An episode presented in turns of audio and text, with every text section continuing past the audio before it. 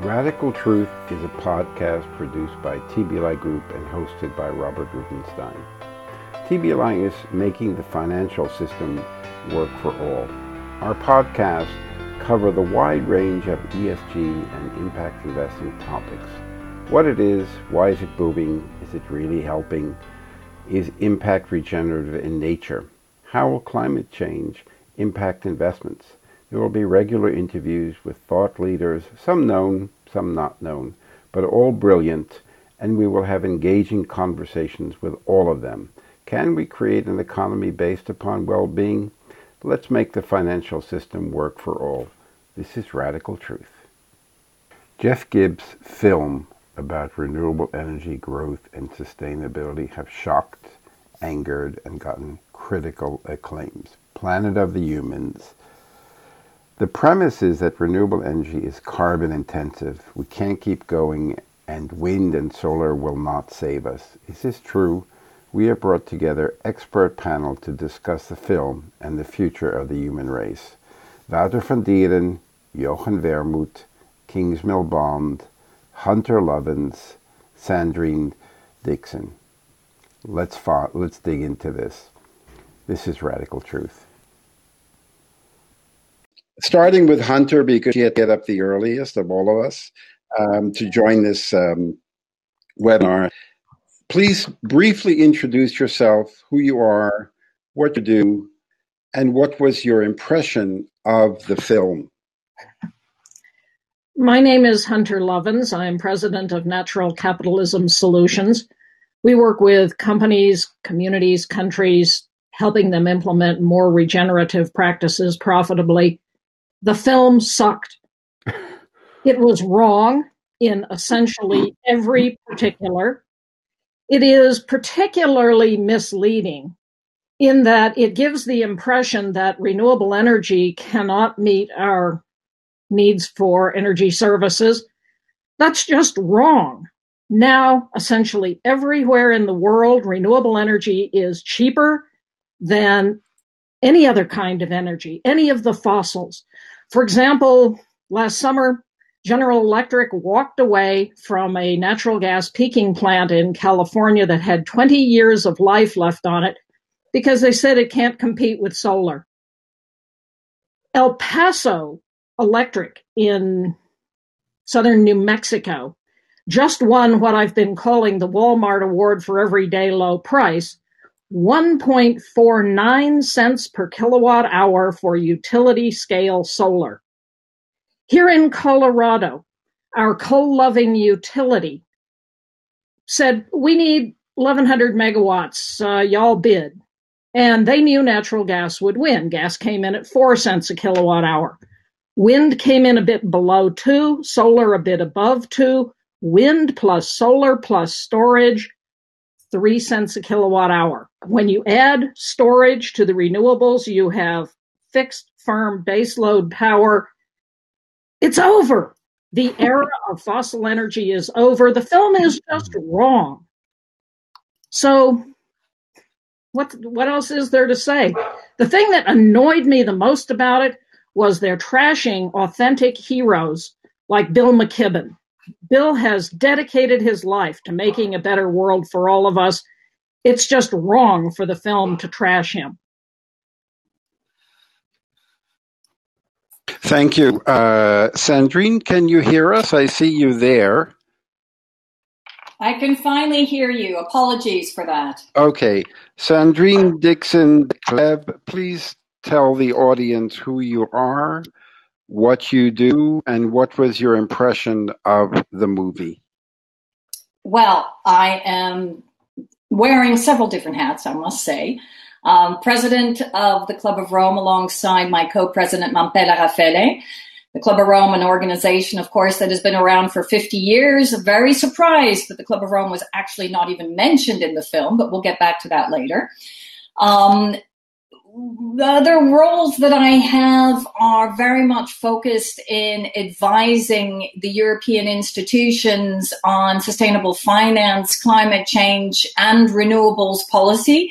So again, we'll have some massive criticism, very similar to Hunter's criticism around the false imagery that we see and statements that are throughout the film and um, and also through my work in looking at innovation and research, I, I really believe that also the film really leads us down, first of all, a very American approach. Apologies, Hunter. To the way in which we look at renewables, which is predominantly profit motive, which is not the case in many other parts of the world in particular because in Europe we're looking at a transition to climate neutrality and we know that we need to wean ourselves off fossil energy. So I will I will leave it at that in terms of my introduction, but just add that I fully agree with what I heard from Hunter. I think the film not only is wrong, it demonizes the wrong people and it does not do a proper comparative analysis of what we have seen from the energy sector over the many years in terms of the way in which they've produced lies and fake facts. But what I will just end with is we have to remember that Michael Moore is a provocateur. And that, in essence, is what this film is all about. It is a provocation. The problem is, will people who see it only see it as a provocation? Or will they see it as an underlying truth and therefore fall into the denialists and all of the incumbents who are trying to push us away from moving into green industry?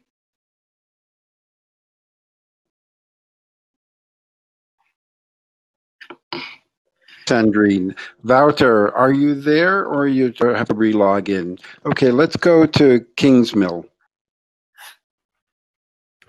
Well, hi. Um, my name is Kings Bond. I work for uh, Carbon Tracker as the strategist there, and um, I, I, I, struggle to add too much to pan this shamefully poor um, piece of analysis. But um, I'm a finance guy, and um, I, I, just I think the first point to be made is that a lot of the analysis, a lot of the data, is basically ten years old. Yeah. Um, so you know they're looking at solar panels and EVs and, and the situation as it was 10 years ago. That's that's just idiotic.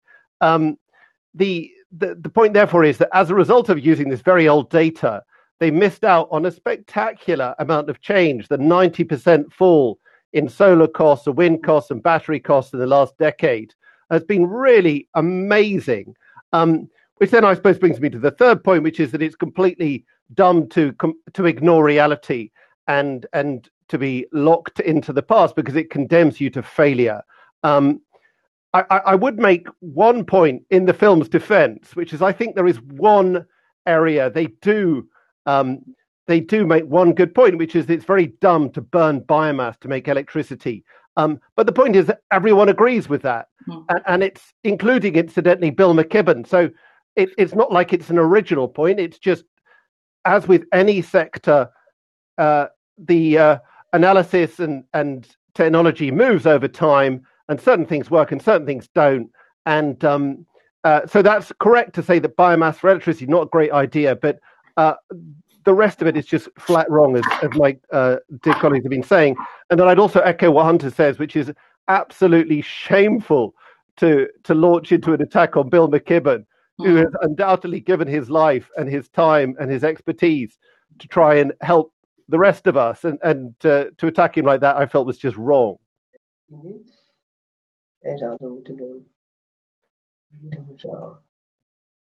Yeah, here we are again. Yeah. Okay. Fantastic. okay, we're back. Uh, to that last point, or do you want each of us to first go through our, our input and then and then we'll go into the detail? And you go, What I'd what I'd like is is is is to introduce each person to briefly say who they are, what they're doing, and what was their impression of Phil. Uh, Kingsmill, are you finished with your commentary? Yes, sorry, I should have made that clearer. Um, thank you, Robert. Okay, okay. All right, uh, Jochen, would you please tell us who you are, uh, what you do, and what was your impression of the movie? Okay, I'm Jochen Wermuth with an N like nanny. Thank you for introducing me right, Robert. Big achievement. Uh, I'm the climate impact investor. Uh, we invest across all of our portfolio with positive impact on the environment, on reducing greenhouse gas emissions. We have venture funds, green growth funds. We just launched the Climate Endowment Group, which invests across all asset classes with positive impact on the environment. And all of you are perfect um, for people to join that somehow. Very, very useful. Um, I found the movie, uh, I found it very sobering that such a movie should get financed, uh, but I think it's also an inspiration to us that we should really make a movie with its facts and the right news, uh, the right data, uh, and with some great movie star in it that will attract everybody's attention. I think that's the lesson learned. Um, from Germany's point of view, um, I think uh, Kingsmill beforehand mentioned uh, before we got live here that you know this is a key time. We could not have begged for a better chance to really tackle the climate change issue. But the battle is, is really up on, in the air. So in Germany, we have people on the Conservative Party who are saying we should stop all subsidies not to fossil fuels but to renewables. We should abolish the idea of a carbon price. On the other hand, we've uh, helped to create a NGO called German Zero. Got together 150 people who put together a plan how Germany could be at zero emissions by 2030, not 2050, but 2030. And we've come across a number of technologies now which are really impressive, which could get 100% of energy, not of power, but of energy for electricity, heating, industry, transport, fully deployed without emissions by 2030 by, for example, deep geothermal, where you drill deep enough uh, at low enough a cost without the fracking technology that used to be used that causes earthquakes. Uh, so every coal power plant can be turned into a uh, geothermal power plant at no cost. So it's a great opportunity and a very, very sad movie um, with all the wrong facts, as you already said before me. Thank you, Robert.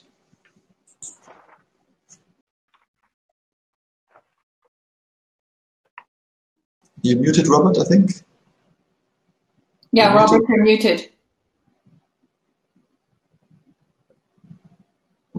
I think, Wouter, you're invited to speak. Go ahead, Wouter. Should I speak now? Introduce yourself and what you think of the movie. Introduce myself. Well, I'm um, I've turned uh, 79 a few weeks ago, which marks uh, another memorable timeline, which is that I, for 50 years, I'm now sustainable. 50 years. So 50 years ago, I joined the early Limits to Growth group. And ever since, I've been doing the same work as we all do. Hunter and uh, Sandrine and so on, advising, consulting, science, professorates, uh, films, whatever you do think. We started engineering firm CE Delft, which is still quite prominent, 50 people, small, but it's nevertheless successful. And uh, here in this country, after a Soft Energy Paths a long time ago, 76, I believe, uh, uh, famous work, we started uh, wind turbine uh, companies in this country. And we had opposition for about 10, 15 years. So most of the windmill industry then disappeared from the Netherlands and moved to Denmark. We lost the game. But nevertheless, uh, I'm still in the game. I'm still fully occupied with uh, industrial symbiosis, uh, zero carbon uh, innovations, and at any possible level, even new wetlands we are creating, which is a successful process. 10,000 hectares of new wetlands. This country will, of course, uh, drown in about 50 years because 60% of the country, other than your Colorado, uh, 60% of the country is under sea level. And uh, I'm now on the island, the island of Terschelling. Um, Andrina has been here. Uh, this is my house on the island where I live. And we have just uh, seen the coast uh, yesterday evening, uh, no, two days ago, when there was a heavy gale. And then you can see how vulnerable we are. The movie I thought was crap, most of it. Um, yeah, the, the, images they use, many of the images are 10, 15, 20 years old. That's amazing how amateurish you can be. But there, of course, there are also uh, and wrong messages. For instance, when they talk about biomass, you see pictures of paper uh, industry, where and they suggest that all these trees are for biomass, but the images are originally uh, from paper industry. But nevertheless, there's one serious warning in the movie, which is not very prominent, but it's important, which is that we should not be trapped by the illusion that renewables, if they are not linked to waste and squander of this economy, then the renewables don't make so much sense. If you have two billion electric cars, what in what in the world have you won? Uh, the, tra- the, traffic jams will still be horrible. There will be enormous dust and, and trouble and smog, also with two billion electric cars and the steel industry and everything you need there. So the idea is that capitalism minus CO2 is nothing, uh, is not sustainable. Capitalism minus CO2. And that, of course, is a mistake many people in the green NGO world are making. Capitalism minus CO2, hooray, hooray, we've won the game. We have not. There is an enormous footprint also of the renewables.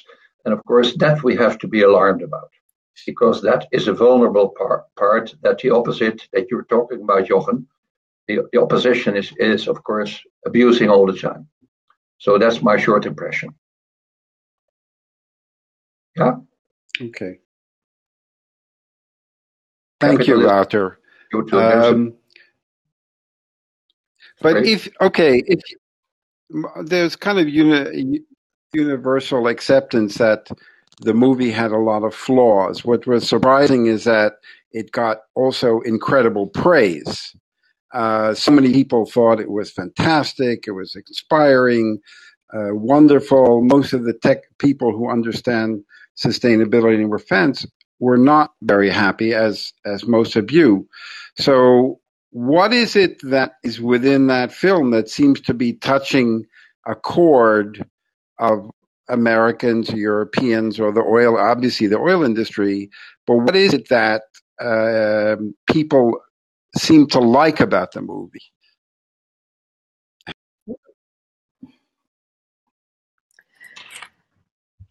There are many people who rightly are scared about the way the world is going. The uh, Wouter talked about uh, capitalism and that left unchained, it is destroying life as we know it on the planet. And merely saying that strikes a chord in many people. And the scene at the end of the little orangutan, it's like, oh, business as usual. We will crash and burn. Hmm. Dana Meadows, the other authors of Limits to Growth pointed that out back in 1972, the first use in the English language of the word sustainability. The Club of Rome has been pointing this out ever since. And many of us continue to say, we have to reinvent everything. We have to reinvent how we do business. We have to reinvent why we work. We have to reinvent how we make and deliver all goods and services. We have to manage all of our institutions to be regenerative, particularly of human and natural capital, the two forms of capital that we are losing, that we're liquidating in order to create more manufactured and financial capital. As the great economist Herman Daly pointed out, that's bad accounting. And we know how to reinvent essentially everything. So Amsterdam is now working with Kate Raworth, taking her concept of donut economics, Kate, another member of the Club of Rome, and using that as the basis of their COVID recovery. The city of Los Angeles is talking with Kate. Uh, here in Colorado, we're we're trying to craft a COVID recovery based on regenerative principles, the, the work of John Fullerton, a number, another member of the Club of Rome. We have all of these answers. So let's do films about those and about how, yeah, we can turn away from the destructiveness of what a friend of mine calls capitalism. The idea that you mm-hmm. exist to serve the economy, which exists to serve finance. This is crazy. But that criticism of capitalism struck a chord with a lot of people. Mm.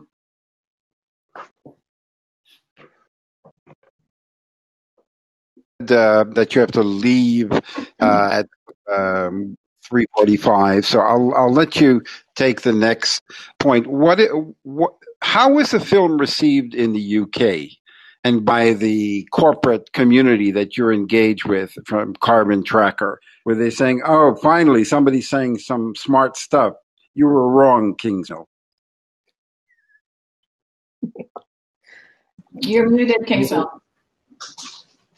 Sorry. Uh, in the UK, the debate is, shall we say, less polarized than in the US. And um, we, we obviously have the Committee on Climate Change, and we have a relatively clear co- political consensus behind the necessity for change in the UK. So I, I think um, there's less polarization of society and therefore less uh, desperation to, to, to search for vindication of your views, even if they're um, using incorrect data. But uh, I, I, think um, the to speak to the wider point about um, the need for looking at the world and dealing with the world in a new way, that's a completely uh, accurate point, uh, which is that we have a world which fails to tax pollution in in in uh, in, in the way it should be taxed at the moment. Um, so speaking as a finance guy, all these untaxed externalities are, are just dumb economics.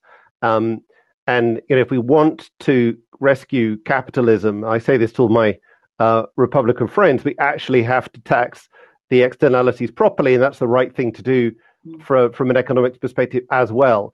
Um, the, the other point I would also make, uh, which we've had some debate on in the UK, is uh, this idea about um, fossil fuels, as, a, as it were, being a little bit like a hunter gatherer approach to society rather than an agriculture approach to society. So if you're a hunter gatherer, you can only kill the elephant one time and then eat it, and then eventually there are no more elephants. Um, but of course, agriculture, when it came in um, several thousand years ago, made possible a, a massive expansion of the the, um, the the the opportunities for humanity. And I think it's actually the same here, where if we can exploit the uh, uh, the energy of the sun and the wind uh, to uh, a much greater degree, rather than hunter gathering our fossil fuels, then we actually, as humanity, will be in a much uh, more sustainable um, position. And I think the way, just to conclude, the way to look at this is a little bit like fish stocks. So if you overfish, you have no fish stocks, no fish left at all. But if you take uh, a, a certain number of fish every year, then you can fish forever. And and this surely is the great opportunity that the exploitation of renewables now gives humanity is the ability to be self-sustaining, the ability to have proper, reasonable, cost effective, long term solutions. Uh, I'll stop there, Robert. Thank you.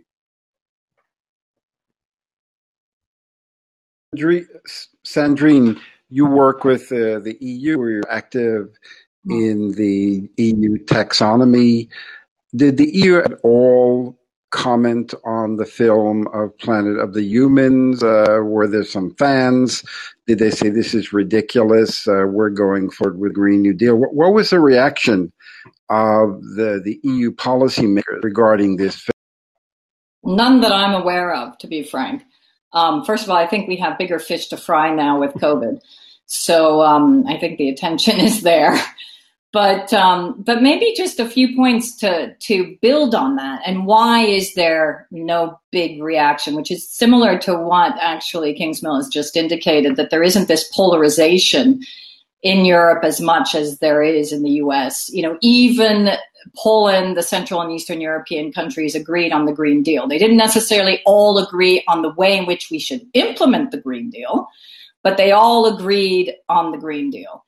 Also, all 28 finance ministers before Brexit all agreed on sustainable finance and a shift towards carbon neutrality as the way in which we should create the underbelly of our financial system. So you don't have that same polarization beyond the fact that we know that Michael Moore is a provocateur, um, I think two things are really important to note. The first thing is I learned this morning that actually, due to copyright issues, it's been pulled off YouTube. So, does that say something? I mean, for me, not only were we looking at old imagery, were we looking at strange depiction of heroes for many parts of the community as demons. They're just, for me, throughout the film, I almost felt like somehow the the kind of the the renewables community had pissed off Michael, and he decided to make this film as a vendetta because it was so inaccurate and so blown out of proportion that it didn't resonate at all with me. The only thing that resonated, and I think the biggest learning for all of us, is, is to ask ourselves exactly the question that you asked, Robert. Why is it getting traction in the US? And the reason it's getting traction in the US is because there is such a strong incumbent high fossil energy community and also this desire to name and blame um, through conspiracy theories that actually don't exist, but you have to find a reason for everything. There is some rationale in what has been said through this film that I do think we have to learn from. One is, as I said in the beginning, the United States has been driven by profits when it comes to shifting to green, much more than the EU. Why? Because they haven't had the policy or the regulation to force them to move in that direction. Why has Texas embraced renewables? Because Texas believes, at least those that have invested, that they could make pretty good profit margins on renewables. First Solar is run by Republicans, not by Democrats. Let's let's be clear in terms of the difference with Germany. Not that our power companies don't want to make profits too, but I was sitting on a panel yesterday with CEOs from Vattenfall, from Enel, from SSE, from some of the big power companies who are all saying renewables is the future. We need to shift. We have the lowest cost curve, cost curve we've ever had. We, this is the time to wean ourselves off oil and gas. We don't need subsidies to oil and gas anymore because obviously we're at zero dollar barrels. So the power sector is indicating the Green New Deal and sustainable finance and new sustainable investment in renewable energy efficient technologies, smart grids is the way to move forward. That is the way in which we are planning for Europe so I think there's there's a big difference in terms of the United States. And I found the film unbelievably, again, I apologize, Hunter, American in its approach because it didn't, every time they asked about what about the German case, no one knew anything about the German case. And that is fundamentally flawed if you don't start to compare what else is happening in the rest of the world. Maybe the last point, and this comes back to COVID, which is now in a COVID world we need to talk about resilience. And this comes back to some of what Hunter was saying and Wouter. The Club of Rome has been saying, and this was the ending of the film, that overconsumption, no matter what it is, so even substitution towards renewables is not going to save our asses. The fact is, we need to think about upstream, how human beings treat resources, how they consume, how they impact the environment, what their footprint is. And that's what the real film needs to be about. And then how do we look at the tensions between people, planet, and prosperity to ensure that we enable the right models to take into consideration a real equitable world where energy is not overconsumed and where people have access to the energy that they need. And we come back to sufficiency and also what is essential. And I think post COVID, the open consciousness of most people will be what are the essential jobs? What's essential to me? And this is the moment to really hit that overconsumption discussion now on the head. Um, I, before going to Wouter, I wanted to hear from Jochen with an N at the end. I was reminded there's no M. um, so, using you're very familiar with the German situation. There were some amazing uh, comments made in the film about the German energy um, situation that were completely opposite for what we were reading in press releases. Can you clarify that? Was were they accurate or were they wrong in the? Um, so we come uh, through a period now that, thanks to global warming, we just had two months of um, extremely sunny uh, and dry weather and windy weather, and we basically had, you know, day after day of German power being 100% renewably supplied. Uh, just come from a meeting with um, EnBW, which is a leading German utility that was 85% nuclear and uh, coal 10 years ago, and is now 20% coal and nuclear, and on the way to go to 5% by the end of this year and zero within two years. Um, in Germany, we are indeed uh, very sadly known for having, not well, gladly known for having started the energy transition, but we're now falling behind. There's a mm. there's actually a coal power plant in Datteln being opened by Uniper this summer. So that's as pathetic as it gets. Uh, our leading bank, Deutsche Bank, has introduced a new hashtag called Positive Impact, uh, but they still lend to coal power plants and and, and, and uh, you know weapons and all sort of stuff. So some things are not as perfect as they are. Having said that, as mentioned before, there is now real will on one hand to really move forward. Um, I think we have, you know, we have more members supporting Greenpeace in Germany than any party. The aim of German Zero, which is a new NGO that's come up, is to have a 67%, two-third constitutional majority across all parties by September 21, our next election, for a law to make 1.5 degrees constitutional uh, and to introduce a carbon price that reflects the real cost to society. Uh, the plan German Zero has developed so far is uh, proposing concrete measures to get to zero emissions for Germany by 2030. And they've done an amazing calculation, which I would love all us white guys in the northern hemisphere to remember. One of the thing, reasons we've been negotiating for so long is that, of course, the injustice that's happening. If we just took the first of uh, January 2020 and looked how much tons of CO2 could we still emit if we wanted to reach 1.5 degrees, some 800 gigatons, I believe, and divide that per capita, then Germany and the US have to be at zero emissions by 2023. Any more emissions for the US or Germany would be above the budget that is still there if you just from now on consume what's left. So we really have to move fast thanks to the UK has actually passed us by far with five tons per capita. Denmark has passed us by far. So Germany is falling behind. I'm afraid Germany is following the Kodak model, inventing the digital camera, dumping it, and then going bankrupt. So Germany now has three million unemployed.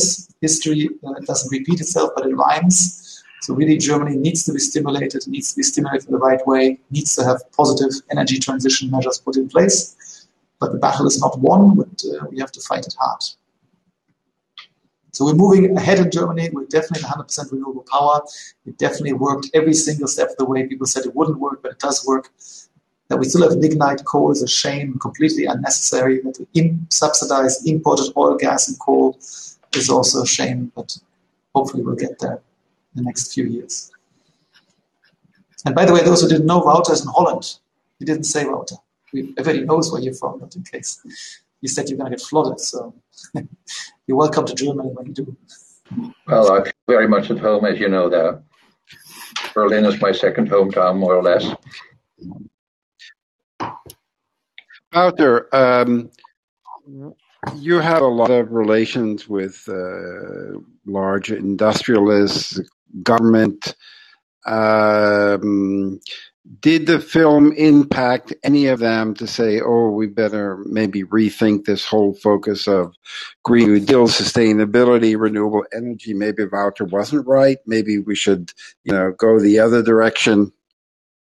Okay. Well, the chairman of Shell about 10 years ago said in a, uh, uh, well, a, a friendly book on my career don't believe Wouter because in five years he is always right.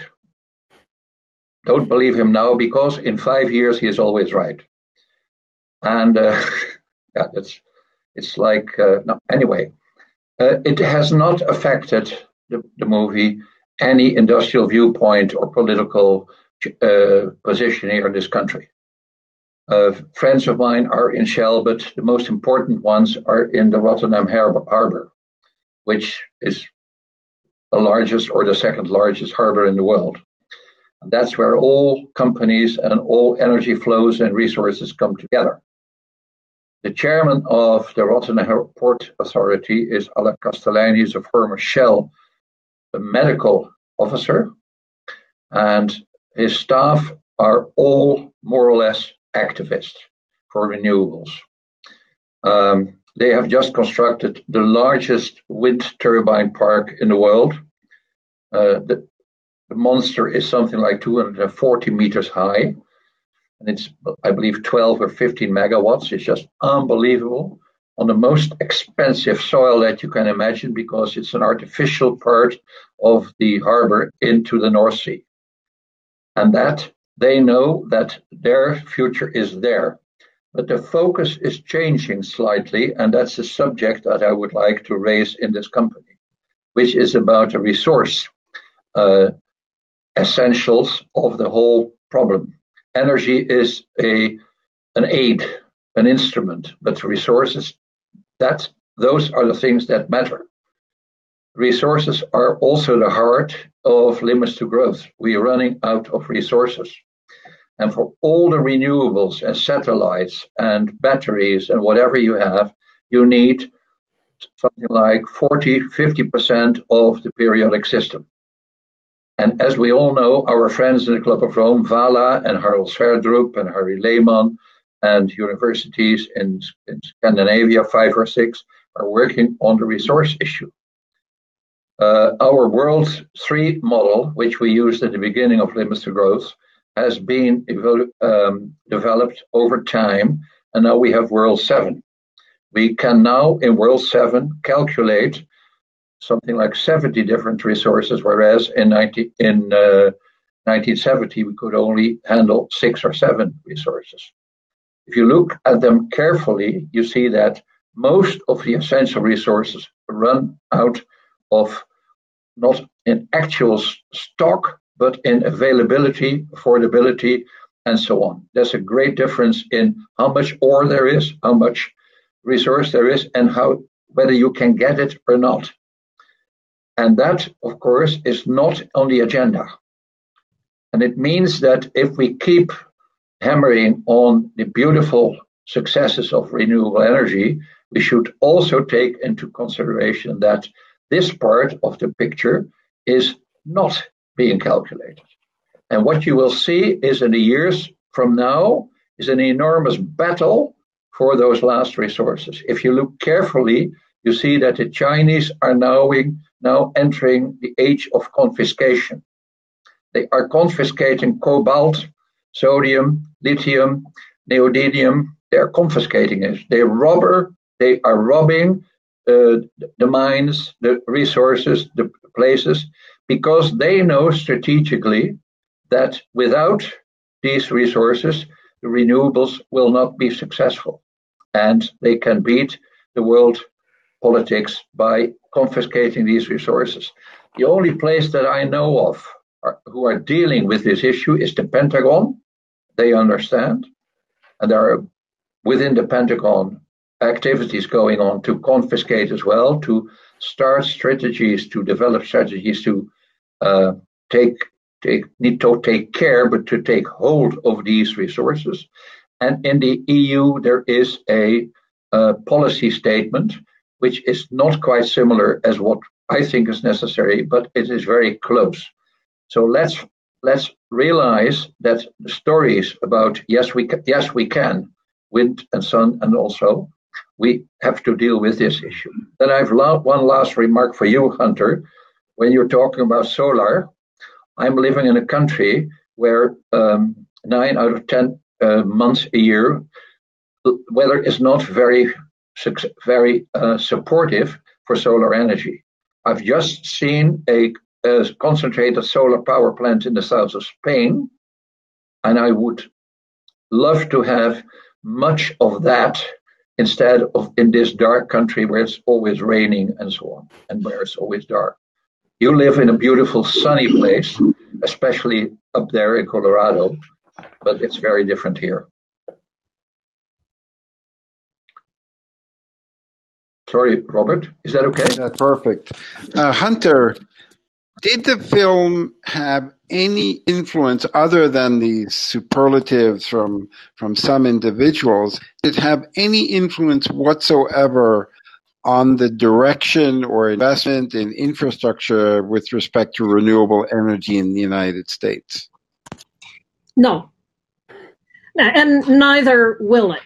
Uh, let me briefly make a defense of the business case and of profit with the caveat that that's not what life is about and that what Sandrine is saying is is critically important as a as a human species we we need to find ways to live in one planet living however for most business people if i can show you that behaving responsibly to people and to planet will enhance your profitability we don't have to argue about the rest. They will bake it into their business model and make it happen. I just find that a, uh, a quicker way of getting things done. And no, uh,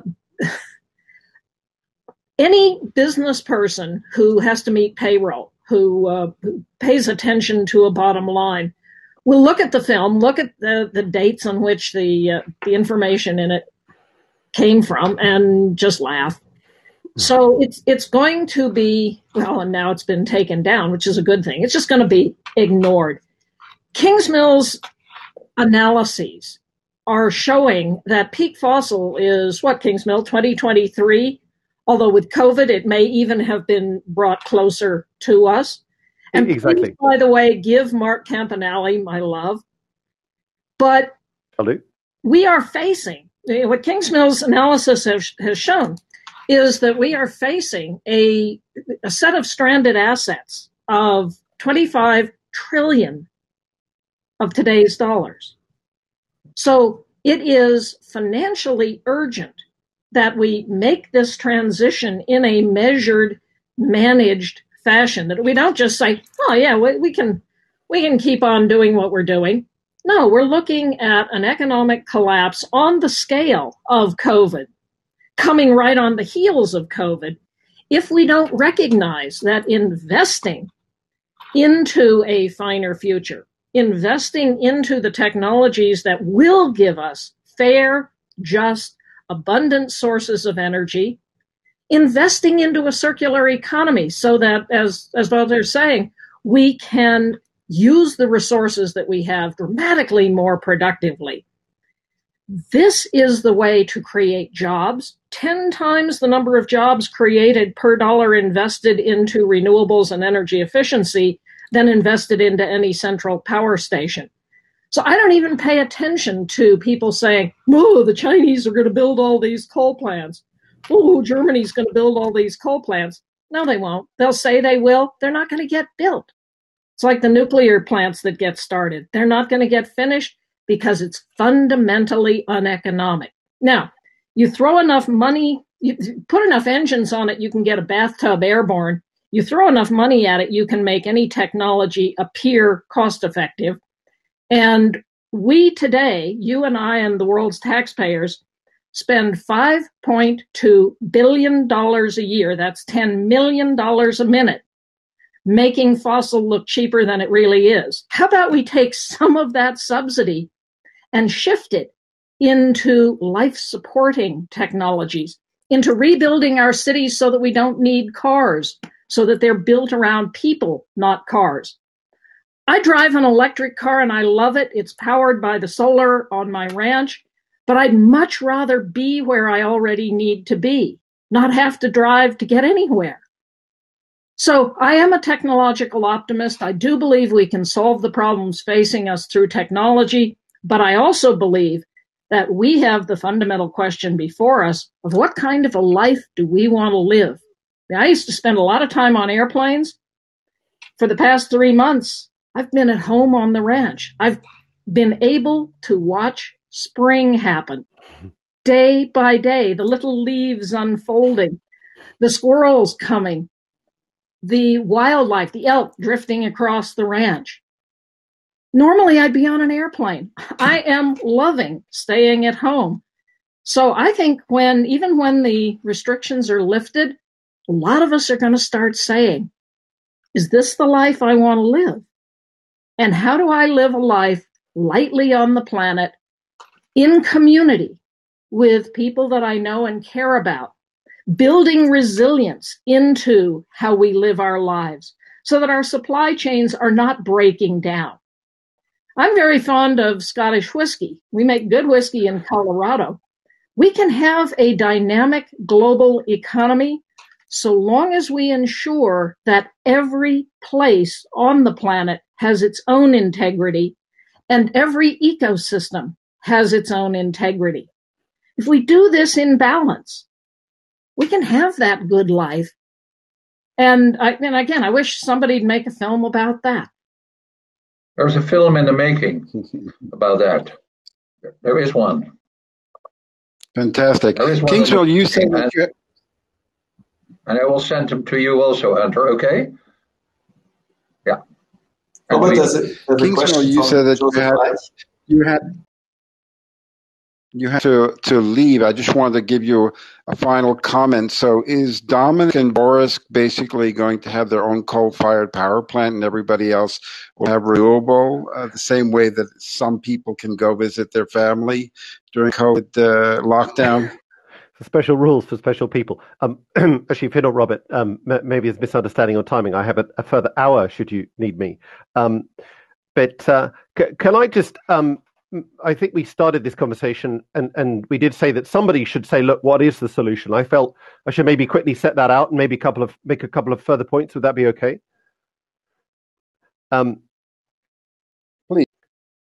So, so look, I, I I think we have to realize that the um, the the renewable solution is composed of four parts. Um, so first of all, efficiency. You massively increase the efficiency of, of how you get stuff. Uh, secondly, you decarbonize electricity, which um, we've already kicked off uh, quite impressively in a, a wide number of countries. Thirdly, you electrify basically what you can. You start with cars and you electrify everything else you can electrify. And then finally, um, as the uh, uh, Energy Transitions Commission says, the final piece is uh, you use some variant of hydrogen for.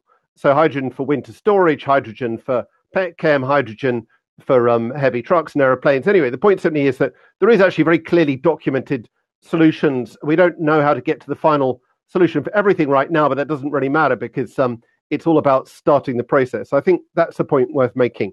Um, the second point is that, as as uh, Hunter very kindly said, you know, we Carbon Tracker two years ago put out a note saying, look, the speed of growth of solar and wind means that fossil fuel demand is going to peak in um, in the mid 2020s, and lo and behold, COVID's brought that that moment forward uh, by years, possibly to 2019. And the point simply is, is therefore that we're surrounded today already by peak fossil fuel demand. We had peak demand for fossil fuels in Europe in uh, 2006, if memory serves me right, so 14 years ago.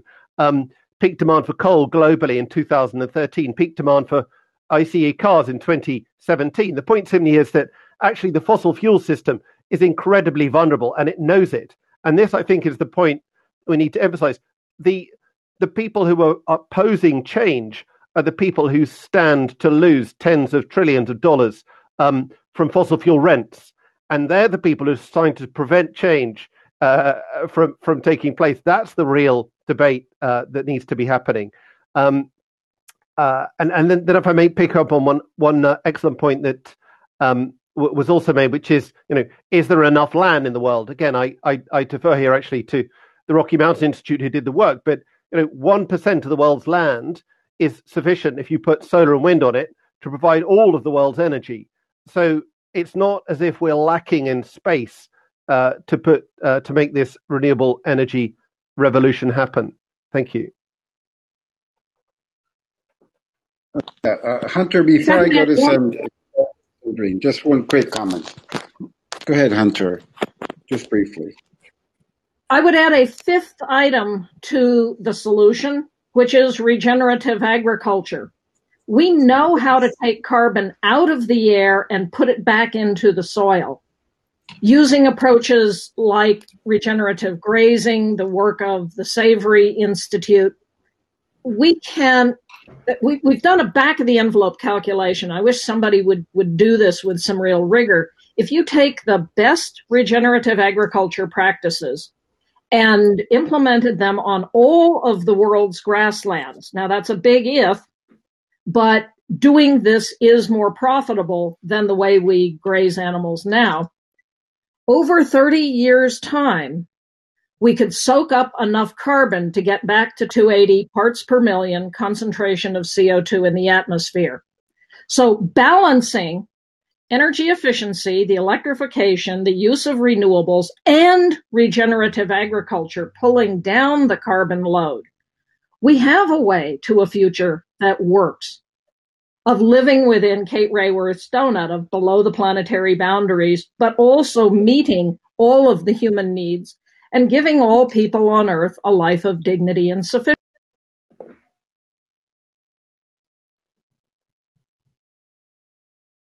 Sandrine, um, you was talking. I think Hunter was saying we need a film showing about the positive. But if, if the Green New Deal seems to be the strategy going forward, do we need a film to promote renewable energy and sustainability?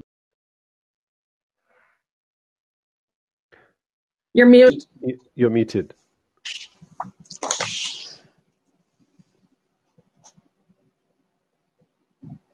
No. Okay. Yes. Yep. Super.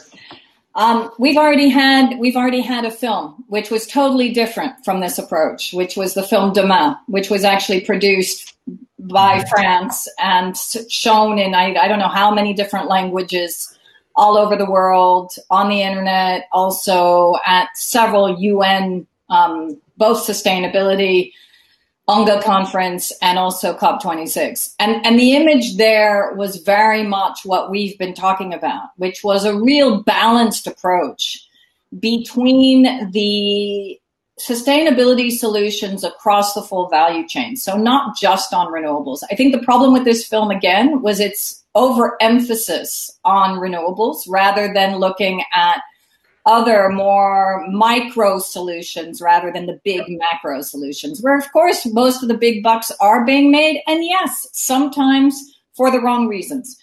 So this is where for me there was a total imbalance. I think Demain really showed the beauty of how communities can get involved in actually generating their own energy, being part of the energy system, looking at circularity, looking at regenerative agriculture, etc. And that's part of what I wanted to say is we need to get away from this pure technocratic conversation around technology. Um, as the chair of the, the new think tank for research and innovation at the European Commission, we've been asked actually to look at the societal and economic implications of innovation and research. And, and what I find flabbergasting is this obsession that innovation is purely determined by a technological solution. Innovation is not just about technology. We have innovating governance structures, we have innovating politics, we have new types of materials, we have processes. Um, any of us who have worked on manufacturing sites, including myself when I was actually helping site managers and environmental management systems, we were constantly innovating not necessarily new technology, but actually optimizing processes so that we could get much more out of the existing technology that we had. And I think that is fundamental as we move into, again, a post COVID world where we have to talk about swift shift into a new paradigm because we know we are going to be hit and we already talked about it in our planetary emergency plan at the Club of Rome, which is we had a convergence pre COVID of two major crises, climate and biodiversity. And now we've just hit, been hit by a third one, which by the way, was actually a symptom of the first two, which is health. If you look at the three, and if you look at the economic ramifications of all three, if we are not smart as those who are change agents, who are involved in different sectors, whether it be the investment community, whether it be the business community, whether it be the policymaking community. If we don't optimize some of the solutions and look at the win wins across process and technology and behavioral change, and then obviously the implementers, who are the key actors in that? Is it local communities? Is it local authorities? Then we're going to get nowhere. Coming back to the Green Deal, that's what the Green Deal needs to do. The Green Deal, through its climate pact, needs to ensure that whatever comes out from a policy perspective then trickles down into key stories and messages as to why this is important for people. In particular, at a time post COVID, where we're talking about health, survival, livelihoods, and you know, massive unemployment and massive restructuring of the economy where we're going to see much more flexible working, which actually means, by the way, that we're going to have more land in urban centers because most of that office space has been totally left empty for two months and will never fill up to full capacity again, ever.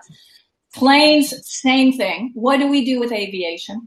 So I think that the point that was being made by by also many, uh, both Hunter and also Kingsmill, which is I think very important, let's not only think about those five of efficiency, renewables, electrify, hydrogen, and regenerative agriculture. Let's think about them as system interfaces. Because if we only think about them as silos, again, we're screwed. We're going back into 20th century thinking. We have to look at where do we optimize value chains amongst all of them?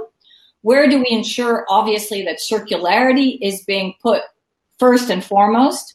And how do we ensure that then the people that are going to have to implement this on the ground understand the ramifications of well being, of greater health for them, and why this is a series of win wins? Last point how do we do this in practice when actually we've got all of this pain and suffering that's happening right now? And I think that's really important because Hunter, and myself, we live in beautiful environments. I think we all do, probably. We can go outside we can breathe the fresh air. We can talk about the unbelievable spring that we've had. What about those women that have been beaten? What about those seven people or 10 people that were stuck in apartments? And the first thing they want to do is go out and consume. How do we get to them? And then what do we do with all of those small and medium sized enterprises? That, you know, the last thing they want to hear about is being more environmentally friendly when all they want to do is survive. What we need to do for them as well as big business is ensure that we have in place the right just, just transition mechanisms, the right funding mechanisms, whether it be through new bond structures, whether it be through investment funds, whether it be through new assets that we're looking at. We have to fundamentally shift the way in which we're investing and think about people's lives and livelihoods alongside environmental criteria. That's why our bailout schemes cannot be unconditional, which is what's happening right now. And look at the millions that was just given to Lufthansa today as well. Aviation has to have conditions. All major sectors must have both social and environmental conditions attached to bailout. And that hopefully will trickle down back to people. Now, what it won't please is shareholders and major CEOs that are pocketing half the profits. And that's that is the difficulty. But so what? We're going to have to come back to real leadership, and that means our leaders need to have balls in order to do it properly.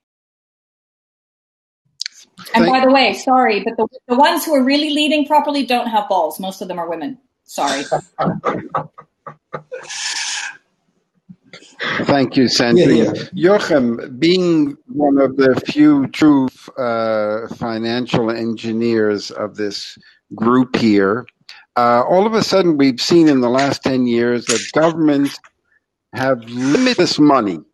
When they used to say we have no money for this, we have no money for that, all of a sudden in the financial crisis and now with COVID, money is flying a tidal wave of money to do stuff uh, but not always connected to behavior.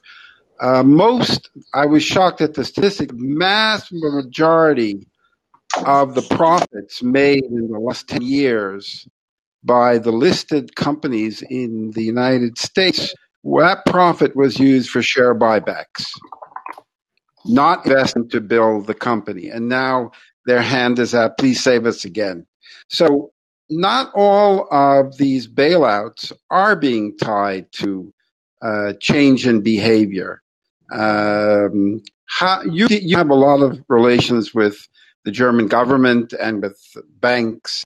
Uh, is there any interest at all to tie in bailouts or money? I, am happy for the first time that P- the government has actually discovered there's actually millions of people who need help, not just large corporations. Can you address that? Thank you, Robert. Um, we've had congratulations from Constantijn van Oranje, for example, for the German uh, government's decision to meet, match any funding for a clean tech startup with 70% of the capital they're looking for. So that's a, an innovative way to, to put money to work.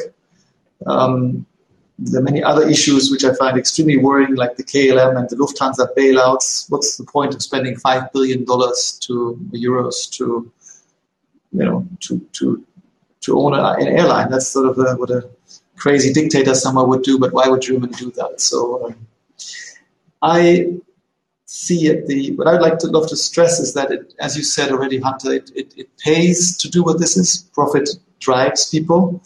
Um, I'm very happy that the German sovereign wealth fund, with 24 billion assets under management, where the market was down 25%, by having excluded oil, gas, and coal, fracking, uh, cluster bombing, and weapons, all sorts, the fund was down 4%, right? 4% when the market is down 25%. Long short strategies that were oil, gas, and coal short, long everything else, up 10, 15% this year when the market was down 25%. So you can make money doing this. The problem is that, um, and we don't need much money, it's also an amazing figure. The Pope pointed out, he asked me once in a meeting, you know, are you saying we just need about 63 euros per person in the EU or like, you know, 800 euros a year per person? This is sort of the price of an iPhone or a fake Gucci handbags, all we need per person in Europe at least. What I find even more stunning is that on EU current accounts, we have 16 trillion euros, 16 trillion euros cash lying around at zero or minus 0.5 or minus 1 interest. If we just got 1% of that, uh, sorry, 1 trillion of that, 6% of the sum, just in the EU alone, and we put it in equity for a pool of money that would then do only wind and solar, only the proven technologies, you leverage that 10 times, you recycle it 10 times, that's enough to get us to zero emissions globally. So it's a tiny amount of money. The 1 trillion is also equal to 0.3% of global financial assets. 300 trillion are global financial assets, 1 trillion is 0.3%. And what's sad is that we haven't been able to move the money. And what I found very inspiring at the uh, Divest Invest movement was when Ellen Dorsey and I sat down with with CalPERS and, and asked them, know, why did you finally join the divest invest movement? They said, oh, we had lots of shareholder pressure, like lots of pensioners called us. So I sat next to this woman and said, excuse me, and how many called you last year? Oh, she said two, two, right? So just pick up the phone. If two is pressure, pick up the phone. I mean, there's so much capital out there being mismanaged because we don't own it. The, the outgoing chairman of the Institutional Investor Group of Climate Change, Donald McDonald, said not to invest your savings, your equity today and leverage it at zero interest rates, at the lowest interest rates at Mesopotamian times, is a crime against humanity. Right? We, we as citizens have to put the money into the box and say we take equity risk and then we borrow and leverage as necessary because that's leverage for good cause. We're not doing that yet, and that's really the, the thing we need to move. We need to change the financial um, uh, situation, the, the, regulation to allow more people to invest. The typical endowment approach in the US generates 10 to 12% returns. A typical European pension fund only 3% returns, right? It pays to do it. So let's, let's try to work together to move capital quickly. Um, yeah, I mean, the, there's money to be made. It is people are scared. I'm very, very encouraged by your view, Kingsmill, that the other side is is, is uh, is breaking down. But also at a dinner with Ellen Dorsey and uh, the former head of Exxon, the former foreign minister of the US, said, Mr. Tillerson, I asked him, well, after Paris, you, you now have a clear view. Would you please stop funding climate, you know, denial? He says, no, no, that's my job. so literally, he said, no, I'm going to keep on funding climate denial. Right? Climate change is not happening; it's all fake news. So we've got to be aware that the other side is very powerful, and hopefully we can now pull together and really make a difference. Thank you. Thank you. Uh, okay, uh, Hunter, uh, go ahead. I just wanted to ask you something briefly.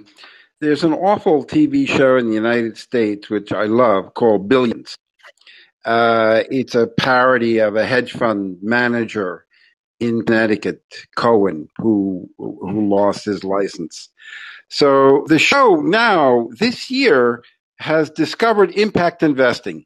So normally it's just slash and burn and you know make as much money as you can, destroy everyone and be corrupt. But now we have they're they're interviewing energy companies, telling them we can greenwash you by investing your money supposedly uh, responsible. Uh, which I don't know if that's a breakdown or a breakthrough. It's a bit of both. Um, I, I, also know a little bit about finance. I am uh, the chief impact officer of a little company called Change Finance. We built the first truly fossil fuel free exchange traded fund. We rang the bell on Wall Street about three years ago when we launched it. And it is doing just as we designed it to do, tracking the S&P. So you can invest with no fossil in your portfolio and meet the benchmark. The amount of interest now in impact investing is enormous, which is why all the big guys from BlackRock and Morgan Stanley and JP and, and all the rest are saying, oh, you want impact? We have an impact fund. The trouble is they've no idea what they're doing. and there are authentic impact funds that you can put your money into. Everything from Domini, which has been doing this for gosh, a better part of 20 years now. And what it's showing is that you can get the kinds of financial returns that you need for your pension. And you don't have to be invested in any of the stupid companies that, as Kingsmill has said, are going to be stranded, are being stranded on a daily basis. You can invest with your values and do just as well or better. And indeed, in the COVID crisis, BlackRock is realizing the companies that are leading in environment, social, good governance, the ESG metrics, are outperforming. Surprise, they're better managed. Th- th- this is not rocket science. If you're paying attention as a manager, you're going to catch all the other mistakes that could harm your bottom line. So this is why now one in four dollars under management are invested with some sort of a screen Trillions of dollars are being divested from fossil energy. What? Do you want to be the last one holding the sack? Get out and get into funds that will help build a finer future. It, you'll feel better. You'll make more money. It, what's not to like?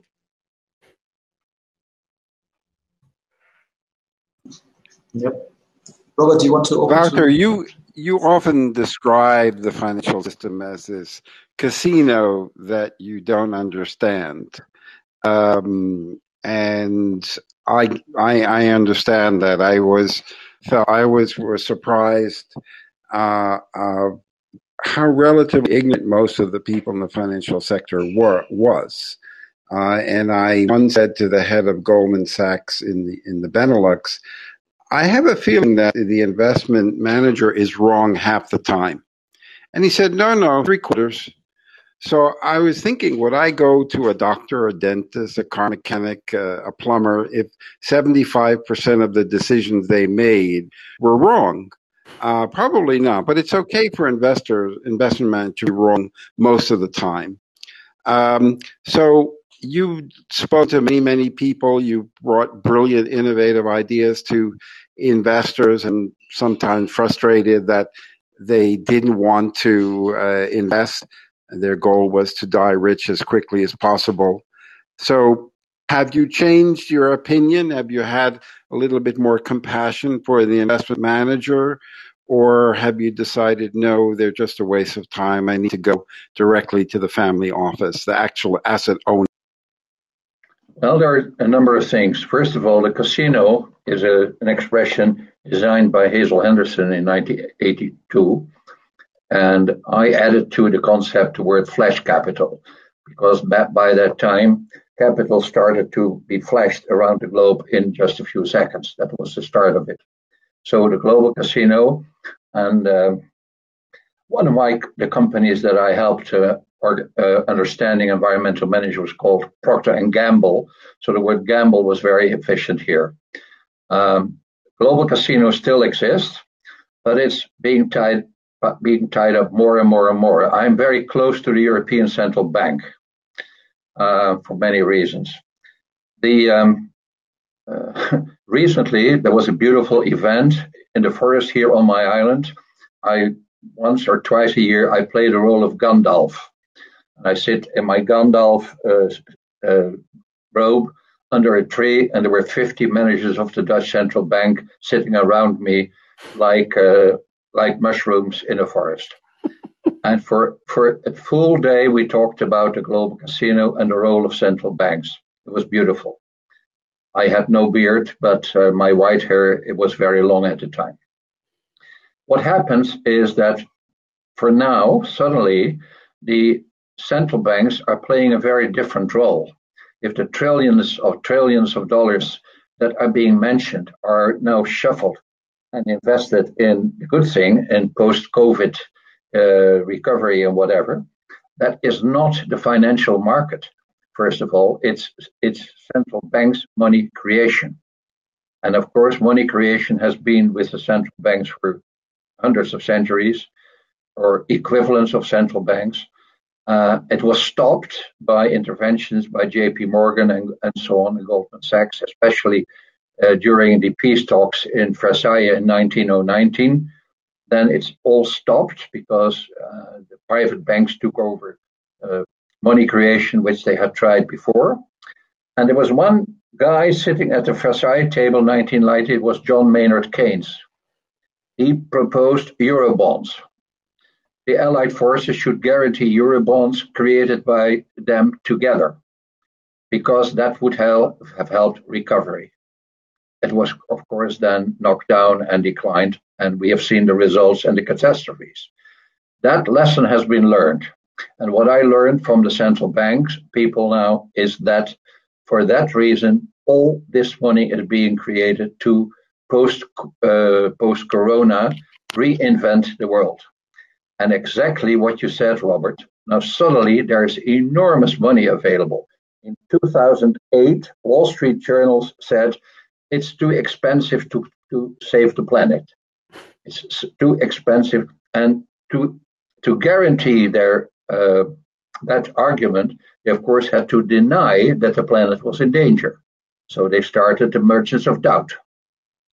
Uh, that was a, why, for, for this obvious reason. Now they can no longer deny that the problem is there. And as a result, we have this big shift in money creation. It's not coming out of the socks of grandmother, it's coming out of the little computer which says, Here is my finger, I print the next trillion, And the next trillion. It's completely new. And of course, for that reason, Sandrine, you are so right because that means that the European Commission has now a potential which they never had before. It's incredible what is happening now. And we should make an enormous advantage of it because no longer is there any argument to not invest in a different future. It's no longer there. And I see bankers all over all over Europe under, to begin to understand it.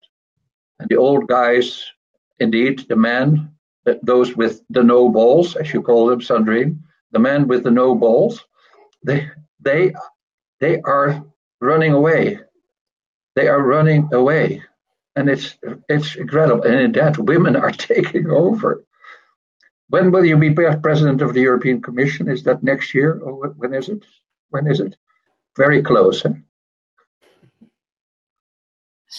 Thanks for that, Wouter. But I think we've got. Luckily, we have we have President von der Leyen, and I do think that she has totally changed. Absolutely. And you know, I, I I couldn't agree with you more. I mean, I, I have worked with incredible male colleagues who have shown leadership throughout sure. their lives. And there are many out there still. But I do feel that it's interesting to see this shift. And, and in fact, building on this, Robert, if I may, I wanted to, to indicate that the, the beauty of some of this is that we, we've realized, at least in terms of the feminine leadership, that they don't want to get caught up when they can in the politics. If you look at those economies that have done the best coming out of COVID, it is women who, first of all, were straightforward in terms of immediately putting in place the security and also the health restrictions necessary for people. And then the second was many of them, and most of the well-being economy women who have introduced the well-being economy, so Scotland, Iceland, Finland, as we were saying, and New Zealand, are all also the same women who are now the most resilient post-COVID and have demonstrated that. So I think the learning here is not necessarily that women are better than men the learning here is that perverse narcissism yeah, that rules some of the countries in the end, and look at the United States with the continuous death toll and COVID, are so caught up in servicing their own egos and only a certain part of the population that actually it's biting them in the ass because you are as vulnerable as the weakest link. Yeah. And that is what's starting to come out. And I think that's really important for all of us also who are systems thinkers and who believe in sustainability. This is now the premise of real collective thinking and the fact that we have to be collaborative. We can build up very strong local communities, but as Hunter has indicated, we can continue to be globally minded. And I think that is absolutely fundamental rather than accusing the Chinese of doing things that actually they didn't do and not being properly informative in terms of COVID. We should be working with the Chinese. We should be working, as many of us across Europe have been doing, in order to learn from COVID and really build up much more resilient societies in different ways, not only based just on Western thought. Post COVID econ- economics, exactly. That's a, that's a, that's a pamphlet uh, I have written, will be published in July. Fabulous. Well, before that, Wouter, we will be setting up a platform of new economists at the Club of Rome, multidisciplinary platform, bringing in the finance community, Robert, as well, because we are fundamentally convinced at the Club of Rome that the finance framework and structure needs to change away from just financing change to change finance which will then be the underbelly of beyond GDP, new indicators to growth thinking. And, and COVID is the perfect testing ground. I mean, let's be very clear. We have just gone through and we're still going through the most transformative incubator experiment we as humanity have ever been through. And we have seen that through this period, we've been able to break through bureaucracy, bring down red tape when we needed to, invent ourselves or reinvent ourselves as some of the restaurants have become completely different service providers. The aviation sector, in some cases, also became new service providers. Now, we did it for all the wrong reasons, right? It was disaster reaction rather than by design. What we need to do now is design that resilience, build on what we've just learned, and ensure that we actually don't have to again react to the next disaster, but put in place the new financial and economic systems that we need to make us much more resilient. Perfect. Beautiful. Kingsmill, um, for those of you who are not familiar with Carbon Tracker, I think it they uh, created the most influential report for the financial sector uh, basically saying that most of the, the oil and gas companies were committing fraud uh, on not giving the full disclosure of the value of their assets. And I remember I was speaking once at the Financial Times, and everybody was shouting ESG data is not good enough. ESG data is not good enough over and over and over and over again. And I stood up and asked, how come you guys never say that the financial data is not good enough? We just had a financial crisis. Uh, Madoff, Parmalat, Enron, WorldCom, China Hustle, trillions lost. You never say a peep, and there's never been a company that went bankrupt on bad ESG data. It was actually the ESG analysts that predicted BP's problem. So your report, the Carbon Tracker report, was it was huge. I don't know if you guys know it. It was huge, uh, and now you're you're expanding into other areas. Are you getting more traction from the institutional investors? Apart from press releases that they're putting out, we're going to do a lot at Impact and great. But do you, are you allowed now at the, the mafia dinner table? um, well, I, I, think we're, we're always going to be slightly on the outside. Um, you don't want to get too close to the uh, system you're analyzing, after all. Um, look, I, I think um, we have, as you suggest, we've been continuously advancing the argument, and and and now we're looking at this size and the vulnerability of the entire fossil fuel system, for example, and and we're identifying the parts of the system which are most vulnerable in those areas, for example, which are continuing to expand the system, which are in areas which are um, already seeing peaking demand. So we, we haven't sat on our laurels in our analysis. I think I also want to come back to the point you made about ESG. Um, a lot of ESG, as many um, people would recognize, um, has been slightly corrupted by people doing greenwashing. I don't think that's a very controversial statement to make, but um, the, the the point is that actually, given that change is for real, given that um, companies, uh, given that prices of fossil fuels are declining for real, that means that companies are facing reality.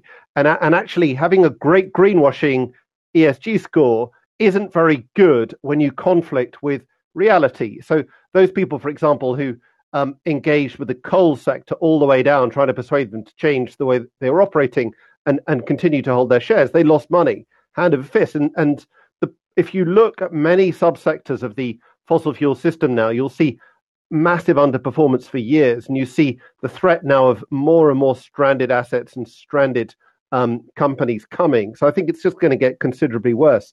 Um, I, I, want to, if I may, uh, bring into the debate a couple of further points. The first is we haven't talked at all yet about China and India, and China and India, to be clear, are uh, not merely um, both billion person economies with relatively low levels of energy use, but also are responsible for half of the growth in expected energy use in the last, next 40 years. It's actually these countries to, and the rest of the emerging markets we need to be turning to. And there's a huge story about the emerging market energy leapfrog to new green renewable technologies, which um, I, I think uh, has has been extremely well highlighted by Sandrine. And the opportunities that these countries now have to grab these new technologies are quite spectacular. And then the final point I would make is in this green build, and maybe Jochen could, um, as, as a specialist in this area, could could um, draw this one out a little bit more in the green rebuild. You know, from our analysis now, the reason why policymakers are going to embrace, embrace green technologies is not just because um, they they uh, they're better for the planet and because they reduce the pollution. They're also cheaper. They're local they have more jobs, they're much faster to implement, and they have a proper long term future. I mean, it's actually a complete no brainer for policymakers right across the world to embrace these technologies. There is no energy trilemma anymore, it's solved. Thank you, Kingsmill, for that. If I may tee up here, Robert. As, yes, as yeah, I want to ask you. Um, I wanted to ask you something because um, you've been pushing very much and predicting the collapse of the energy sector, and now we have oil that went to minus forty dollars a barrel. If you take it off my hands and store it somewhere, you know, I'll give it to you and I'll pay you to take it off my hands having being one of the only people in the entire impact investing area that actually worked on oil rigs. I actually did work on oil rigs for several years in in Iran. I was always surprised that it took so long for it to get screwed up because I didn't find that many competent people making holes in the ground. So uh, now that you seem to be vindicated, how are you going to uh, accelerate that vindication and really shift the zeros in the other direction? Well, first of all, I think one of the things that we have to learn, which is difficult, um, as a good Protestant, you always uh, put yourself last, but I think we should put ourselves first. I spent five weeks in Bali doing Panchakarma treatment. I feel better. That's good. and we should tap ourselves in the back. So, so running a long short portfolio for the last 15 years, going short oil, gas, and coal, long everything else, we return on average 20% per annum. Right? So it's very, very nice, and we should just promote this and, and, and, and tell people you can make money uh, doing good. Um, um, I really think it's very important to focus on China and India, as you say, Kingsmill. That's a, a huge, a huge driver there.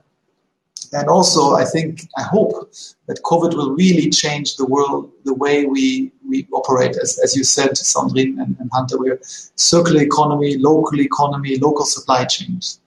One of the funniest things I find about subsidizing fossil fuels is that we're not only paying for Saudi leadership and Russian leadership, which aren't exactly, you know, people who share our values all the time. Uh, we also have an amazing event where I've been to see a senior manager of Gazprom now, and he confirmed that the methane craters that we have in the north of uh, Siberia are moving closer and closer to the infrastructure of the gas production, and that in any point in time, what it is is, is, is methane escapes. There's a big balloon, empty gas pressure missing. The Earth collapses. It looks like a crater hit from above, but it's not. It's a crater hit from a below.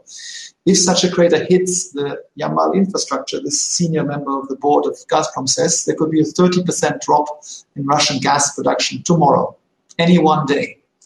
Okay, 30% less gas production in Russia means that probably Europe and Germany will just be damn cold, right? At the same time, you have Gazprom representatives and Gasunie and, and, and Wintershall in Germany joining debates on whether Germany can reach 20, uh, carbon neutrality by 2050 and argue that there isn't enough space in Germany to have all the renewables we need. They're lying all the time. But the reality is, it's completely not sustainable.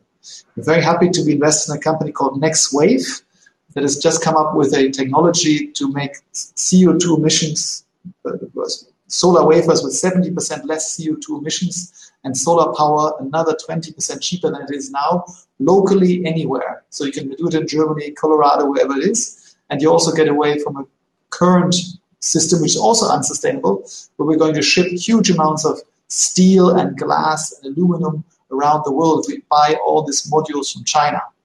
Now, this new company, NexWafe, Next Cell, Next Module, will be able to produce locally using local resources and recycling uh, locally. We have a circular economy model that exists today. And so I think that's the exciting things. I really love you, Robert, for your beautiful statements that you prefer working with bandits than with impact investors. You know, there's just too many nice guys on this table, and the, the goal is to get the hundred biggest bandits to turn around.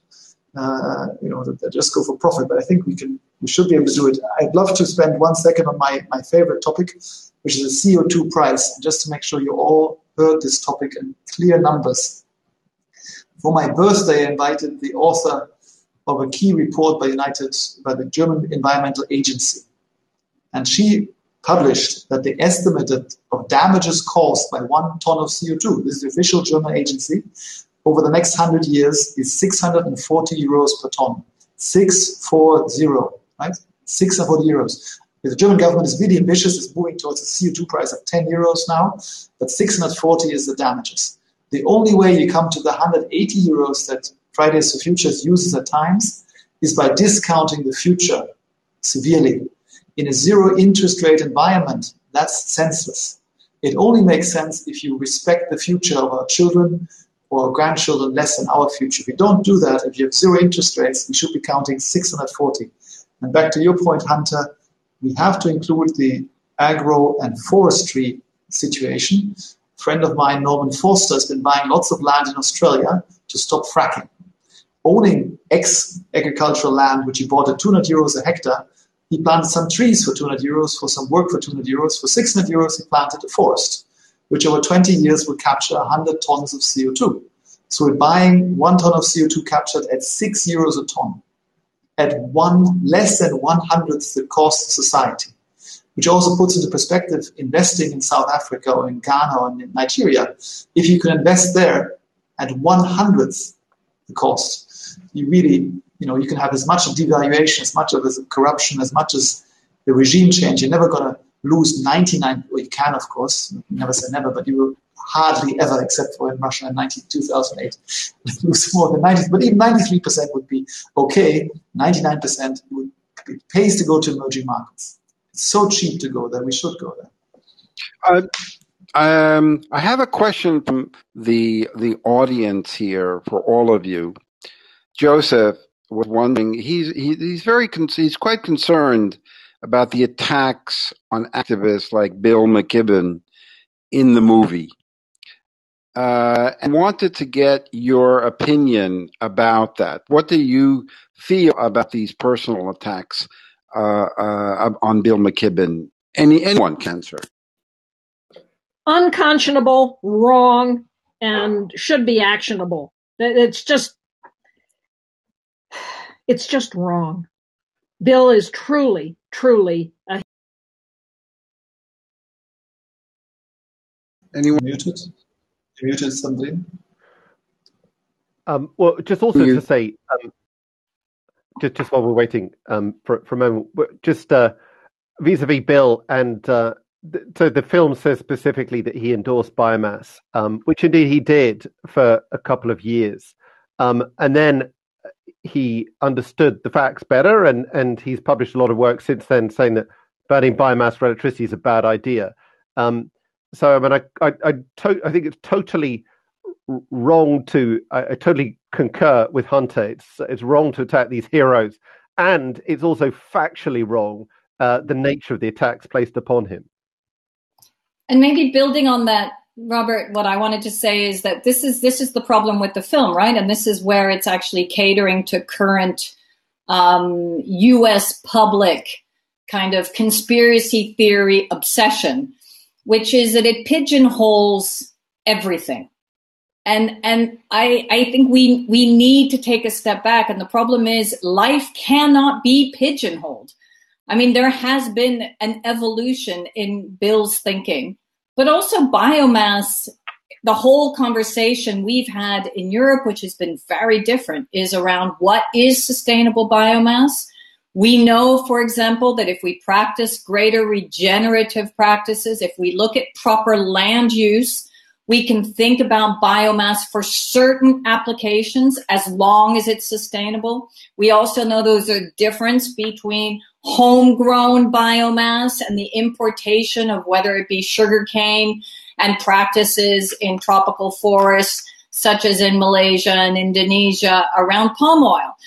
And, you know, this is, however, what I do think, and this is why I'm so pissed off that this film was allowed to go out, because it could have actually been quite interesting if we instead unpacked the real problem of all of this, which is if you look at, for example, biomass, part of the reason why the whole palm oil issue came up is because the cosmetics industry and the food industry was pissed off at its use in energy. It was going to actually take away some of their own materials. I mean, there is a, yeah, I worked in biomass for many years. And if you look at the history of biomass and the biomass discussions, it's really fascinating. But we didn't get any of that because instead we decided to create demons, pigeonhole certain attitudes, and not look at actually the fact that this is much deeper, much more complex than we all think. Now, to come back to the demonization, I don't think it was just Bill McKibben, by the way. I, I mean, if you look at Al Gore, if you look at Branson, um, if you look at anybody that touched with a 10 foot pole the renewable sector, they were accused as as just profit mongering.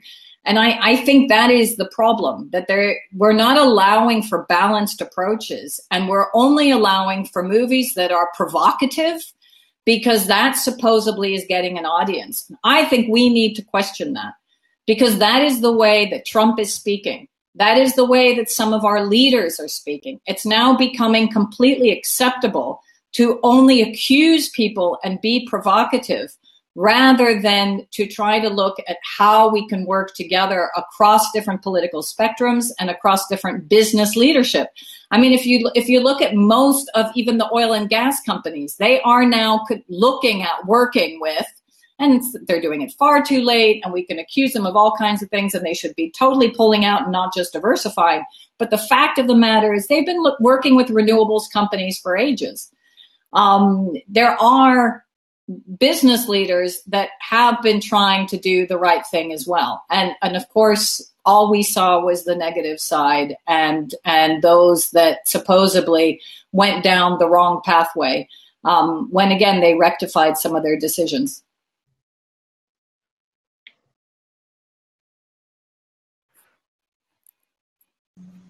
Mute. I there's everybody's mute now. No, we can hear you. Wouter. Okay. Can I talk? Yeah, yeah.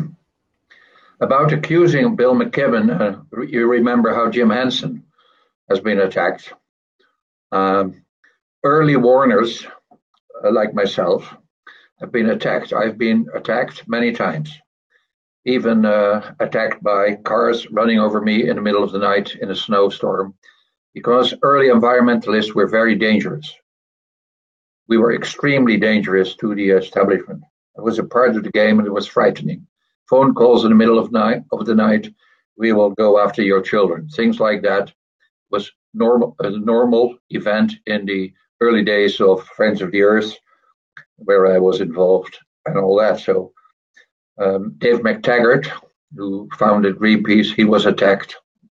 So it's a part of the game, and it's an old story. Uh, of course, it's wrong. It's ethically wrong, but let's realize the following. Uh, the, one of the reasons why the movie is made and why it is so about uh, conspiracies is because COVID and all that relates to it is frightening for many people who cannot understand. And fright and fear, if that dominates society, as we see all around us now, of course, creates an enormous fertile ground for this kind of conspiracy theories. And I think that's perhaps Michael Moore was not, or the one who made it, Gibbs, I believe. Uh, they were not abusing this event, this uh, pan- pandemic, because it was not yet there. But the reason why it's so well received is because it's launched in the middle of that global fear. And there are many people in, in power who have a, an enormous advantage uh, in making use of this fear. In the first few weeks of Corona, uh, there were people who made hundreds of billions of dollars out of uh, what you guys, your financial guys, understand uh, sh- going short at the stock exchange. I don't know how it works, but that's what they did. About biomass, what people don't know is that if we run, uh, if we don't use natural gas, coal, or oil anymore, then there is still a need for carbon. Not for CO2, but for carbon as such.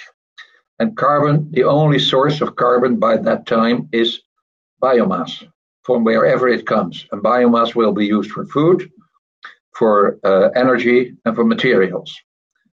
Uh, plastics no longer made out of oil or gas, then where should all the polymers come from? And the best biomass, of course, as you say, they will come out of uh, regenerative agriculture. Things like uh, sugar beets, for instance. Sugar beets are far more productive in terms of biomass than trees. There's a huge sugar beet industry in the north of the Frieslands, in Germany and the Netherlands and Denmark, and they are now turning their sugar beet to, to construction. Car, yeah, uh, carbohydrates. They are excellent, excellent products. So, Sandrine, I'm with you. We need biomass for all kinds of purposes, and there is no ethical ethical difference in using it for food, energy, materials, because all these three applications are a part of human needs. Let's not have a struggle about food first. The three applications are a basic need. And another thing I would like to say: we are very optimistic in this this seminar. We say that we are going to win, and that for all kinds of reasons, prices will go up, the right ones, and the prices go down, the wrong ones, or the or the or the other way around. But there's still an enormous enemy or a wrongdoing at the at the other side. And I give you one example. In this country, we have the best steel industry of Europe called Tata Steel. It's owned by Tata in India, but they are extremely innovative in every respect, and we need them badly because we want 20,000 wind turbines in the North Sea. So we need them. But the chairman has been fired this week. Why? Because the shareholders in India want to confiscate the steel industry for their own gains and whatever, and and they don't want the Europeans to compete. So let's kill our own companies in Europe because then we can uh, pull all that production to India, to places where we can, can be in full control. Those evil powers are there and they are very dangerous. And what we should like to promote, we, we should promote is let is let us invest as uh, governments and as European Unions, uh, in European Union, let's invest ourselves. Let's not only support KLM or Lufthansa, which is a stupid thing to do, but let's support steelmaking and uh, sugar beet and and grasslands. Uh, what whatever you said, uh, Hunter, I realized that the, the Savory, Savory Institute, in, indeed. So let's do that, and let's realize that these powers are now popping up because the battle will be will get worse and worse. Losers, you had you talked about billions and billions, trillions in stranded assets. There will be an enormous army of evil attacking us in the in the years to come. An enormous army of evil. You look like a cowboy hunter, so you're well equipped for that. most of us are not. Well, Kings, you, you told me you have to leave shortly, so I'll just give you briefly the last couple of minutes. How does it uh, feel to be the flavor of the month, or were you also attacked by everybody? Am I the flavor of the month? What do you mean? Kingsmill. Oh, sorry. Hey, King. Sorry. I, am sorry. I, I, I think. I, I, mean, I think it's nice for, for all of us. I think it's, it's, nice that some of the arguments we've been making for many years of, of being vindicated, and precisely as Sandrine says, I and we need a completely new way of looking at the world. Um, I, I want to introduce, if I made two final um, ideas into the debate. The first is um, there is a really amazing 80-20 rule here.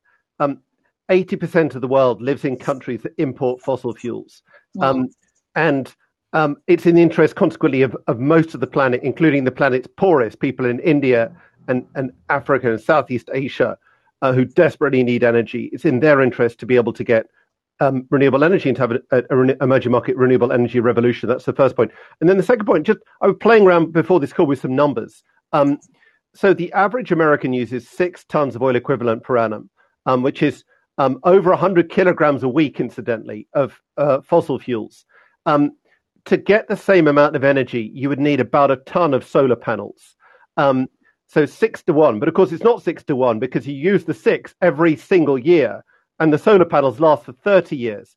So, in terms of the impact on the planet, we have to realize that the the uh, um, it's about 150 to one in terms of the volume. And of course, you can debate what, what's inside that volume, but as a starting point, fossil fuels are dramatically heavier in their impact upon the planet than than all of these other solutions we've been talking about. Um, so, Robert, I, I, hope it's right to introduce those two observations, and I, I, I should dash off. Uh, that should dash. Thank you very much, everyone. Can you from one to six, one to 150 quickly? How do you get to 150? Uh, one to six, um, second, Hunter. I wanted to give the uh, Kingsmill. You have to leave now. You said. Just yeah, thank you. Multiply by thirty for thirty years. Thank you. Right. Thank you. Will you send us those figures? Sure. Yeah. Thank you. Um, I was just saying goodbye to King. Okay. Uh, uh, Jochen, um, you're you're all now the flavor of the month. Everybody wants you around. Um, but wasn't always like that. With uh, were you also attacked like all of us? Um, well, first of all, I wanted to thank uh, for being so courageous and, and, a hero in that sense. Um, I signed up to sponsor Greenpeace, I think, in 1990, committed to spend a percent or so of my income. And then it took until 2011 that Charly Kleissner said to me, Jochen, hold on a second, you're now one of the biggest sponsors of Greenpeace, but you're investing in oil, gas, and coal companies. Are you noticing anything? I said, oh, not really. I do honest business and I donate for good cause. What's wrong here? And my wife took me to the north of Russia, where every year 5 million tons of oil are spilled into rivers, which is as much as BP lost in the Gulf of Mexico. The people that live on these rivers have cancer with a frequency of, I think, 80 times higher than the rest of the world. The babies born there have three fingers or five fingers or whatever, two heads. And uh, as we went there to look at the oil spills, we became friends with the local KGB, which has been hunting me ever since. So I'm officially a beautiful German art movie about the KGB uh, Kalashnikov guys chasing us across the, the Russian tundra. And then to get us finally, they grounded our helicopter, uh, not giving us permission to fly. So, but that's that's as scary as it gets. And a little bit of a masky show, they call it, which is when the people with the black masks and the face masks and the Kalashnikov storm your office and take all the things out.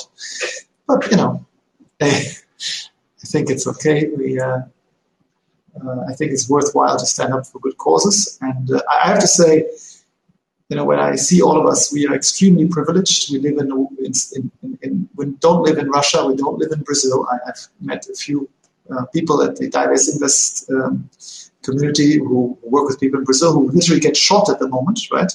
So therefore, I do think it is extremely urgent that we uh, get armed, as you put it, I would put it. And, and my view would be if you can help me support the NGO called German Zero, which will not only develop a plan to get Germany to zero by 2030, but aim to get a two-third majority for the plan and aggressively sue people that tell lies, that slander things knowingly, that slander Bill McKibben and others, right?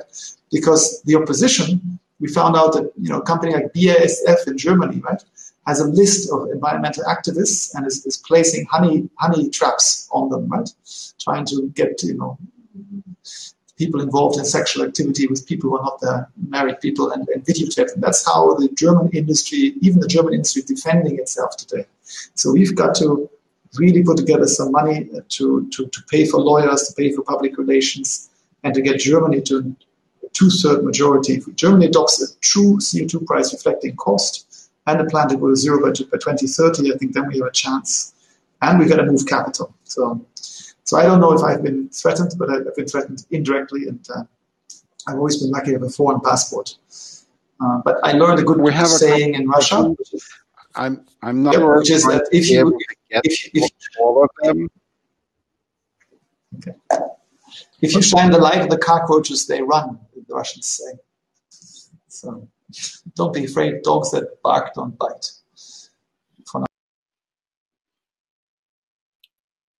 Robert, you're mute. Robert, you're on mute now. You're on mute, Robert. I think I can read Sorry. the question. Agree on uh, agree on bashing of the film, but I miss addressing a issue in the discussion. The concentration of renewable energy production hands a few, sometimes the prolonged arm of those that also fund exploitative tech. That is the opposite of needed bioregionalism. How solve that? and we yeah. have 11 minutes I think that's a really great question. And I think that is, for me, actually, that was the most important point that came out of the film, which was how do you get out of the usual suspects getting involved in the energy industry? And, and that's why I think that if we now look at resilience building, and if that is our premise, facing not only COVID, but as we said, climate crisis and biodiversity crisis, then we need to look at new types of energy systems. We've already started to see distributed systems which have much more prosumer approaches in, in some municipalities and some localities where actually people own the energy system, can produce and sell back onto the grid their energy. Those are the types of systems that we actually need to foster. The other key approach is again, I, I think this to, and I just had a conversation again on this power panel, but also with with others um, in big consulting firms such as McKinsey and and SYSTEMIQ and others, which is we have to get out of this continuous sectoral analysis because coming back to my original point, if we went back to what Kingsmill was actually saying around these five points, and we had as the fifth one regenerative agriculture added, which is so right, in terms of the renewables solution, right? The the aspect that's so important here is that these are integrated solutions. We're no longer just talking about energy by itself. We're talking about optimization of our mobility systems and our energy systems at the same time. That means, by the way, I'm not 100% proponent of electrification. We didn't talk about some of the reactions around batteries. I agree. A dependency on materials with regard to battery infrastructure is not a good thing. And we need to think about that. So what enables us now, I think, as we come into the energy transition, is to rethink our dependency on materials, on energy sources, on the way in which we use all of these resources. And if we can get back to optimization upstream rather than just thinking downstream, looking at demand rather than just supply, and then the full value chain in between, that is when it gets really interesting. And if you bring that into a European context now, where we know that populism is growing in rural communities, and we're able to say to rural communities, your urban friends are dependent on you because of partly your energy sources, but also your food. Post COVID food security is huge. We can start to look at the building of rural and urban communities and corridors that are looking at a nexus of different systems that are totally interrelated. That's what resilience is all about. And actually, that's what the Green Deal is talking about now, and as well as the recovery plan linked to the Green Deal.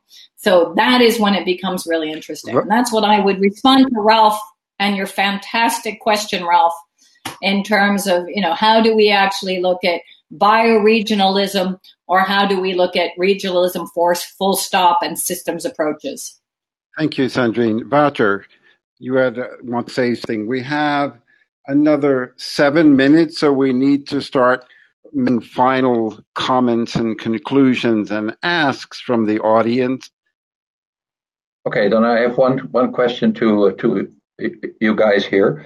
Um, there are three made for your information, Hunter. There are three major grid companies in uh, Europe.